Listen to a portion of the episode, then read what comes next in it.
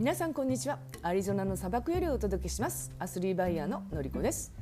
えー、私は50代から新しいことにチャレンジしていて、えー、後発から10年後のキャリアを描ける人を増やすというコンセプトで BUYMA のアパレルバイヤーやコンサルティングをしたりしています、えー、このラジオではアメリカ生活50代の生き方趣味であるトライアスロンについてお話ししていきます。えー、っとこのラジオですね4日ぐらいちょっとお休みしてしまいました。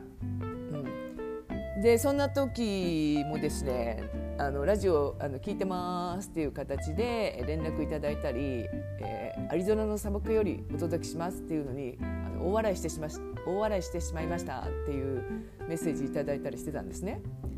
でもう一つあのアスリーバイヤーって何ですかって聞かれたんですけれど まあ確かにあの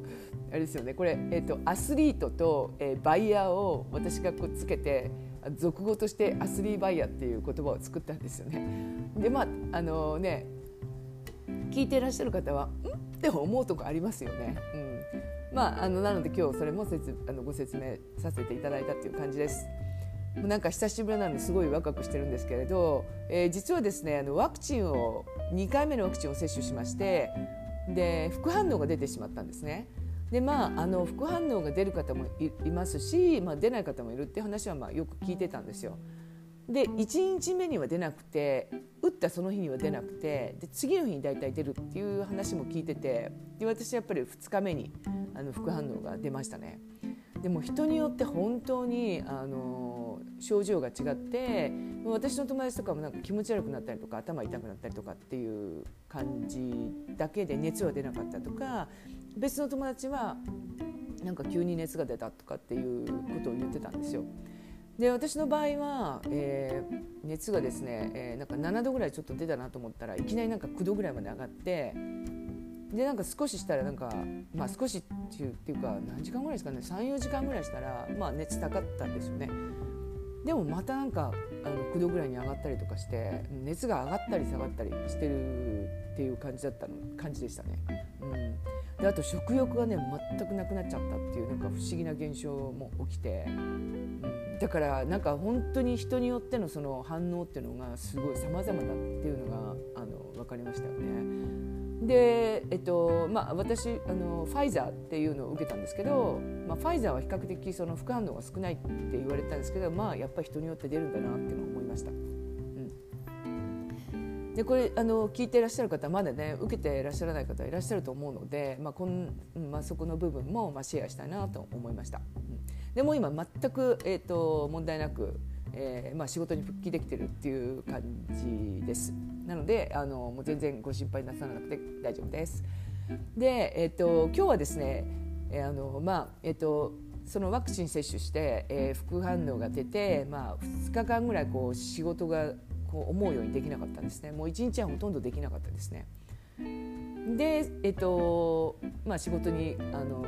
完全復帰した時になんかこう仕事ができる幸せっっていうのをすごく感じたので、まあ、そのことについてお話ししていきたいなって思います。うん、で私あのもう本当に専業主婦を、まあ、5年7年ぐらいやったんですか？5年ぐらいかな専業主婦を、まあ、5年ぐらいこうアリゾナに来て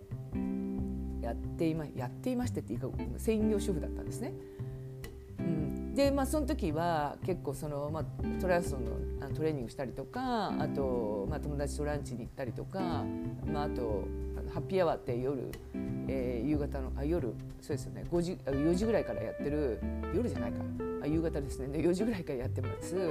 まあ、そういうちょっと安くこうなんかあのおつまみとかあとお酒が飲めるみたいなそういうのに行ったりとかなんかともかくねよく遊んでました。うん、でそのまあ、遊んでるってもすごい楽しかったですし、まあね、友達とワイワイっていうのもなんか楽しかったんですけれどやっぱりねなんかねあの、うん、なんかやりたいなっていうのをすごい思ってたんですよね。なんかこうあの心が、うん、あの楽しいんだけれどやっぱりなんか違うんじゃないかっていうのをいつも感じてたんですね。うん、それで、えーとね、 BUYMA のバイヤーを始めましてで,、うん、でそこからこう今あの情報発信を始めてっていう感じであの仕事の量としては増えてるんですよ。でもそれでもすごいなんかもう毎日がもう楽しくてでそのあの副反応が出てお休みしてなんかこう仕事がこうできないのがすごい逆にそれがストレスだったっていうのがちょっと私の中でもびっくりで、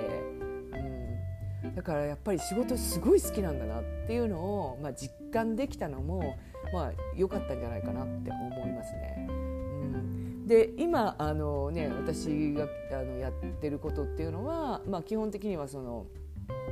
えーと、バイマのコンサルティングを、まあ、あのしていますので、まあ、そこで、まあ、こういろいろあのバイマのことについてまあ発信してるんですよ。うんでまあ、毎日そのやることがあるのとあとはそのイベントとか、まあ、あのイベントの企画をあのが今えー、っとですね、えー、グルコングループコンサルティングをこれからまあやりますので、まあ、その内容を考えたりとかあとあの実際にその、えー、募集をかけたりとかいうするのに、まあ、そういうのの準備をしたりしてるんですね。でおかげさまで、えーと、グループコンサルティングもすでに、えーと、3名の方があのお申し込みいただいてるんですよ。でそれも、えーと、実際にはまだ募集をかけてないんですけれどあの、まあ、質問音声回答っていう売買の、えーと、お悩みの、まあ、質問を私に送ってきてくださってでそれに、まあ、回答してるっていうのを音声で回答してるっていうのをやってるんですけれど、まあ、そのメンバーから、えー、もうすでにあのお申し込みいただいててなんかこれってもうすごいことだなと思ってあのまだ募集をかけてないのにあの興味を持っていただいてでもすでにお申し込みいただいてるんですよ。もう本当ありがとうございますという感じですよね。うん、でまあそれがまあ一つの企画とあと,、えーとまあえーと、あと企画が2本ありましてもうもうこれは本当にあのコラボでやらせていただくんですけれどでこのやっぱり、うん、こうコラボの企画がもうすごいなんか楽しくてでやっぱりこう一人じゃないじゃないですかこう仲間とやるので、うん、もうなんかその話をしてるだけでもなんか楽しいですし、まあ、そこでこう結構バイマの話になったりするんですよね。うん、で1本の企画は、えーと、私含めて5名でやるんですね。うんでえっと、なので一応ミーティングが、えー、毎週あったりして、まあ、あとはその LINE グループを作っててそのグループの中で、まあ、いろんなことをまあシェアしていくみたいな感じであのややっていくような感じですね。でそのミーティングで、まあ、いろんなことを決めていきながら、まあ、やっていくっていうことなんですけど、まあ、私結構あの、うん、あの何でしょうねこうついていけない部分もあったりとかしててで昨日ミーティングがあったんですよ。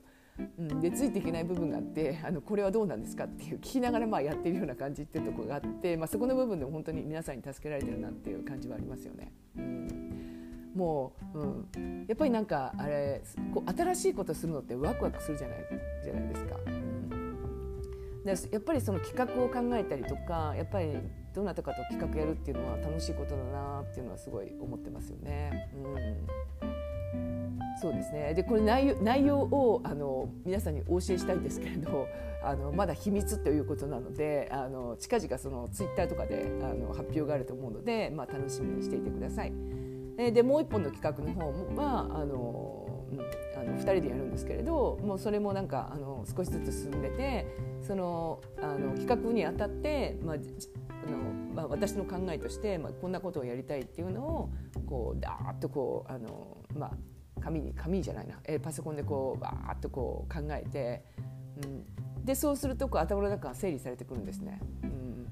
うん、で初めその、えーとまあ、あの2人でやる企画に関してはやっぱりこうアイデアが全然浮かばなかったのでで、まあ、なんとなくこういうことをあのやりたいっていうのはあったんですけどその先のアイデアが浮かばなかったのであのマインドマップってご存知でしょうかね。うん。えーと、な名前なんて言いましたかマインドマイスターだったか私が使ったのはマインドマイスターだったかな、うん、あそれビールの名前だったかな？あマインドマイスターだと思います、えーと、マインドマイスターの、えー、マインドマップを使っていてでマインドマップってこうあのブレインストーミングって言ってあの日本語だと何ですかね？ブレインストーミングって。こうこうアイデアをこうこう枝分かれのように考えていくっていうのってあの聞いたことありませんかね、